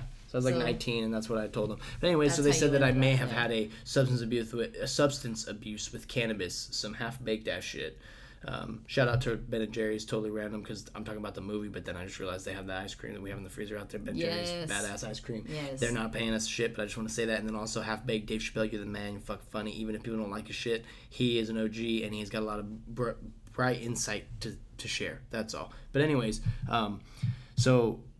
I asked that question, how you ended up in a rehab, and then we gave the answer because you had a weed problem. Your privilege, your family loving you, the fact that I had to go to, in while I'm in this program, like I had to go to like Narcotics Anonymous, Alcoholics Anonymous, things like that. And when I'd go, I'd have to say I'm a cannabis user. Like I'm Tyler Colin Barrow, and I'm a cannabis user. Hi, Tyler. I'm Tyler Colin Barrow, and I smoke pot sometimes. I used to smoke pot a lot. You know, I'll say shit like that. And then they're looking at you with their CPS cases, and they're on so like, I mean, obviously throughout this whole time, 9, 10 months, 11 year goes by, I'm just completely bone sober, right? Like, you know, nothing. And like, so... some of that time I tried to smoke catnip because I heard that's a way you can get high. So I literally rolled a joint of catnip, didn't do anything. For the record, guys, probably won't do anything unless you go some high grade catnip. You should drink the tea though. Yeah, the tea's good though because it helps you get sleepy, I guess, kind of a little bit, but that's about it. But anyways, that was a crazy thing. Then I was released into the wild. Crikey, back into the wild. Tyler Colin Barrow, he's back in the wild. And he's running. He's crazy. He's looking for jobs. His experiences have now got him to take shit seriously and be like, I'm going to be a manager. So I literally go around all around town going, yo, on foot too. I had no car. I had DUI. I had no license. Right? I had an identification card. I go around town. I'm looking for jobs and shit. Yada, yada, yada, yada. Because that was stipulations of probation. You got to find gainful employment. Well, I ended up finding a job. It ended up going bankrupt, which is another story for another day. We talk about employments and in the future, maybe that'd be a fun episode to talk about. But anyways, like I kept jobs and shit throughout the whole thing. They never came to my house other than one time to check up on me, see what was up in my house, all this kind of shit. Which is a whole other story. I still have these charges, and also when I signed, I jumped ahead, but this is like basically all it. But back when we were in jail, when they had me sign a sentencing, they had me sign a plea bargain that was for doing one county year, essentially, or being a program. That was the plea deal. Basically, if I would have went to trial, I probably would have not had to do anything because just saying... if those cameras would have been on, it would probably have been more clear than even the documentation that's written that these guys were kind of beating you up to try to get you to stop doing stuff, but you were already in, like, a bad spot, so they really should have just probably waited for the ambulance and, like, talked you down and this and that. But since there was no footage and there was no proof, just a few minutes went by. It would say things like that in the report, like what happened in those few minutes, right? Like, what the fuck? And a lot happens in a few minutes. We're living in this reality where the police were stretched so thin that they didn't have the time to talk you down. Yeah. They're like, get on to the next thing. We got to subdue this guy. No, and I'm not saying that that was the right thing to do. This is just the impossible situation that we're in here, and part of the reason why it's so important to talk about. Because if the right thing to do would have been to talk you down, would have been to have some sort of de-escalation technique. Right. Because the fact of the matter is, I agree. You were already in such a vulnerable position. You had already crashed your truck. You were you stated that you were not of right mind. So for them to use physical force, they never tased you, they never pepper sprayed you. I almost died in multiple ways, obviously, that night. And then what's crazy is that's the same county sheriffs that your father, that we talked about in prior episodes, if any of you listeners had heard Allison's story about how she's been had run-ins with law enforcement and had close situations with law enforcement. Her real biological father being a sheriff is that for our county, and it was the same county sheriffs that. This happened with just saying, so it's interesting because it's like, oh, this doesn't look very good. So he was already retired and long, right? Not working for it when this happened, but yeah, that's the same people that beat you up. It's the same office. Basically, your father was mentally like unfit, drastically, and alcoholic and out of control, very violent, doing crazy shit. Got a bunch of complaints on him, but point is, he was in the same county sheriff's department, and they looked the other way for a long time until something other crazy shit happened. But point in same office doesn't mean that it's the same cops, doesn't mean that all cops are bad either, okay? Obviously, it just means that that's interesting, that that's how that office must roll. Yeah. This is a lot of extortion, coercion, you know, a lot of crazy shit. Yeah. And a lot of fear-based mongering and all this stuff about you're live and, you know, we got you in court, we got you dangling by our shit. Who and all paid for your medical bills? They somehow mysteriously got got relieved somehow shortly after. But then no follow-ups or anything. Like, my brain could be all fucked up because I did get a moderate concussion. It was higher on the moderate end, closer to severe. I got a fucked up concussion that night. Like I said, broke my lip, shattered my lip, broke my eye socket, broke my nose. They were hitting you in your temple. Right, it fucked me up, dude. I was all fucked up. But anyways... What's really fucking mind-blowing about the whole thing is that is our system. That's more so the story. Not because, dang, Tyler, it's a crazy story, bro, that happened to you. Like, whoa, it could happen to anyone if the situations were right, perhaps. And that's the thing. We have to be real about our situation. This was in 2014, and in my opinion, things have just gotten more hostile. And even in our town. Seems like cops really harass people a lot waiting for someone to hopefully jump off. So what if they're doing fine, but all of a sudden they're like, hey, leave me alone. I'm not doing anything wrong. Then they're going to be like, well, what do you mean you're not doing anything wrong? We need to talk to you. I don't know. I'm just saying this escalation when it should not be escalated. It should be de-escalated. No, professionalism goes out the window, and it's actually sad because part of this paperwork sitting in front of me, it was you had to find gainful employment. Right. Well, the sheriffs didn't give a fuck about your reputation when, in the days after your situation occurred, the sheriffs are coming into our city and saying casually to people, oh, did you hear about this crazy thing that happened with this guy that was out of control? Spreading literally only their side of information, a lie, not saying a name. But our roommate came to me and said, oh my God, a sheriff came into my work and talked about this crazy thing that happened. And I know who he was talking about. Yeah. And it was like, oh my God, I can't believe how unprofessional that this sheriff is going to go and talk about this when he don't know what happened. He knows what happened in that moment, but it wasn't even one of the sheriffs who was there. He was just gossiping about it, using your turmoil and the hardest thing that's ever happened in your life as a... Maybe. Talking point. Yeah. No, I get you, though. Yeah, it's weird. But a lot of corruption. A lot of weird shit. Anyways, a lot of charges. Things went on. Got off probation after the years went by. Kept jobs. Kept it rolling. Stayed out of trouble. Didn't drive that whole time. Ended up getting my license back. Had to go through hella DUI class, which is crazy in California, too. You know, go, like, for a couple months or whatever. 3 months, I think, or something. So many meetings. Cost hella money. Costs money, too, of course, all this stuff, you know. But I don't know. I don't know what to suggest in opposition. This is just kind of more so like, hey, tell the story, what happened. People have been asking me lately. A lot of police brutality out there, and I feel like this is definitely one of them. And you know, the goal is kind of to talk to some lawyers, maybe in their future get expunged. But either way, that's not really the focus right now because of what's going on. It's more like, look, everyone else is still sitting in jail for wrongful, being treated wrongfully, you know. So let's focus on changing some things like that right now with our prison system. You know, people talk about reform and all stuff, but no, and this industrial prison complex needs to kind of, I don't know, how do you say you shut it down? But man, it's a business and it needs to not be so booming. And right. So,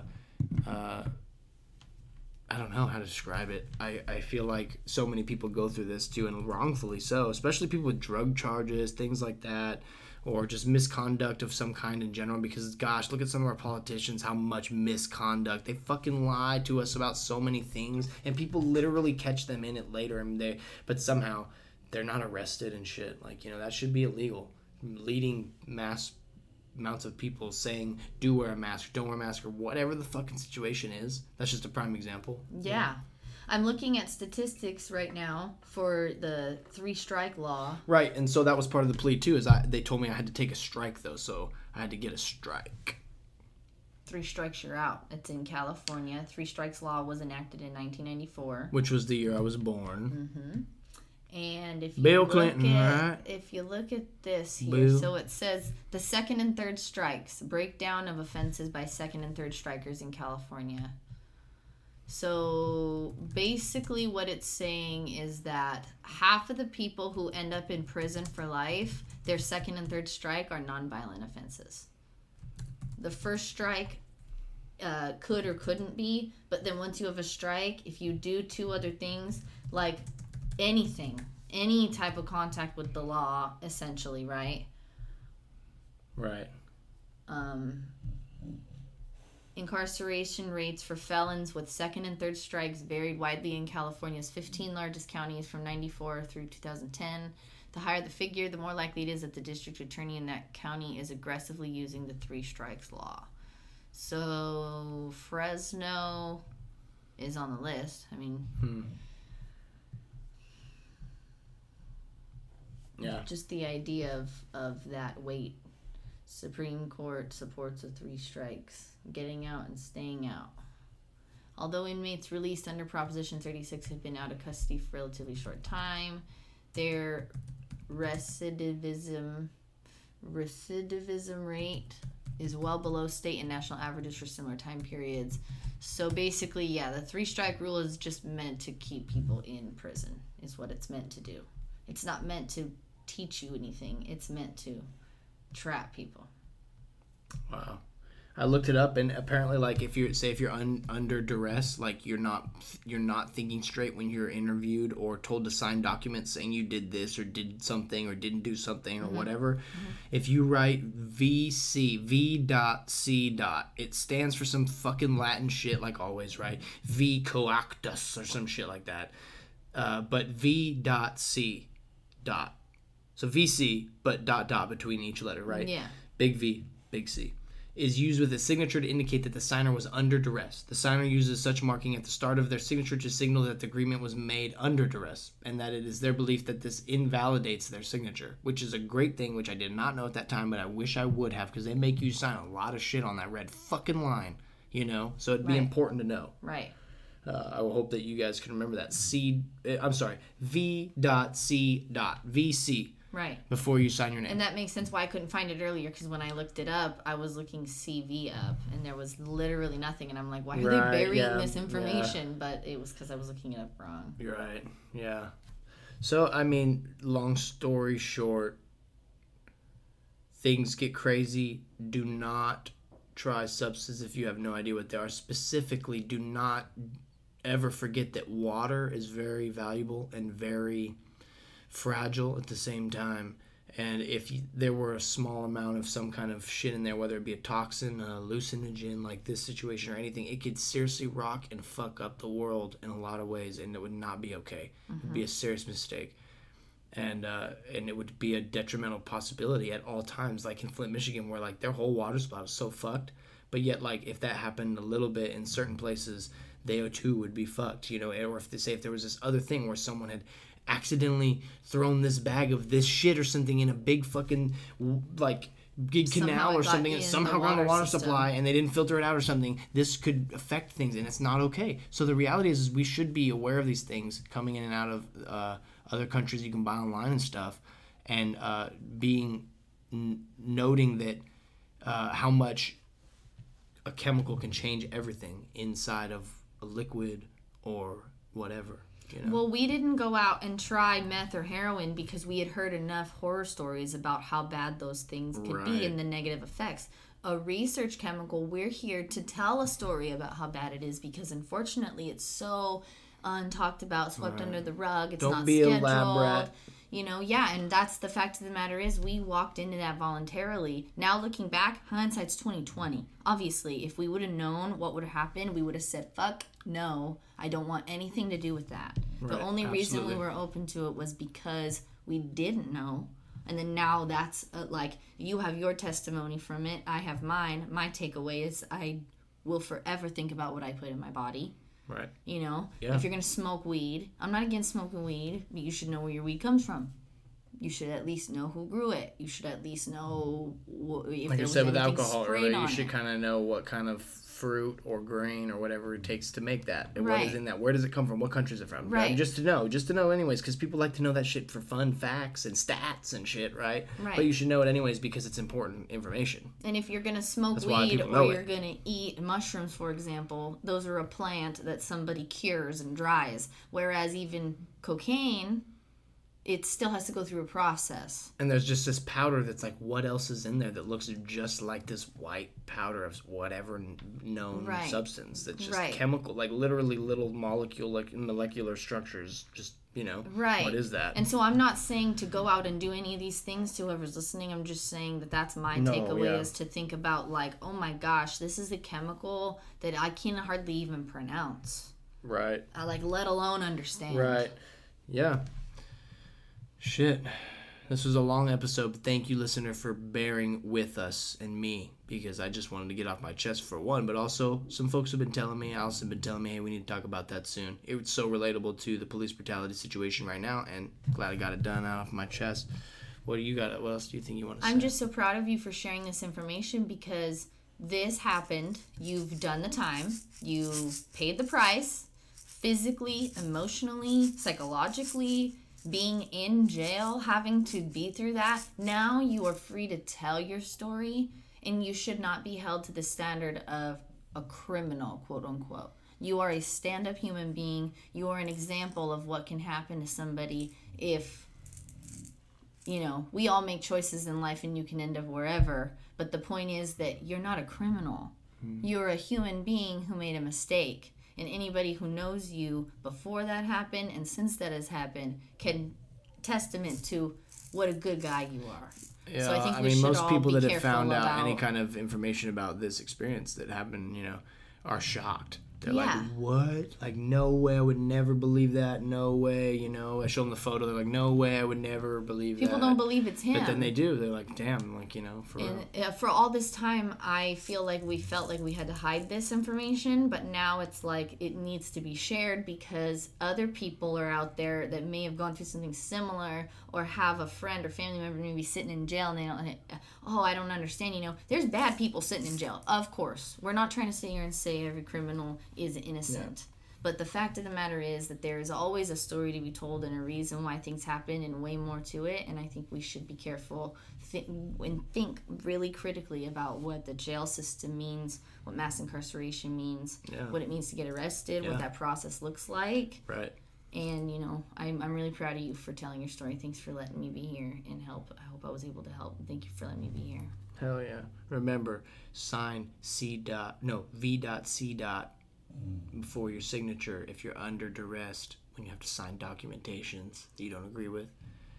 And also keep your mouth fucking shut if you have the right to remain silent. Just do it. Just do it. Don't be like that, yo, come on, man, let me go. Or like that classic, like, yo, man, I didn't do nothing wrong. Like, you know, like that classic, like, dude that we'd see on Cops, right? Like the tweaker that's just like running away and he's got like half his clothes on, but he's like, yo, just leave me alone. It's like, dude, like, this is why they want to fuck with you, right? Like these things. It's kind of crazy, but like if I could have been more in control, obviously I would not have stepped that line in any way. But I also must admit that our officers are under clearly too much stress, fear, and maybe hurry, and they dealt with it with brute force right away, right off the bat, and clarified that, and hurt themselves in the process, and blamed it on, you know, the defendant, which was me. But it's okay because it is what it is. But the reality is that is our world possibly. I mean, at all times, there's a lot of things going on. Stay aware, my friends. We appreciate you. Thank you, Allison, for being here. Hell, appreciate you. Thank you, listeners, for listening while Lila freaking snored in the background. Sheesh.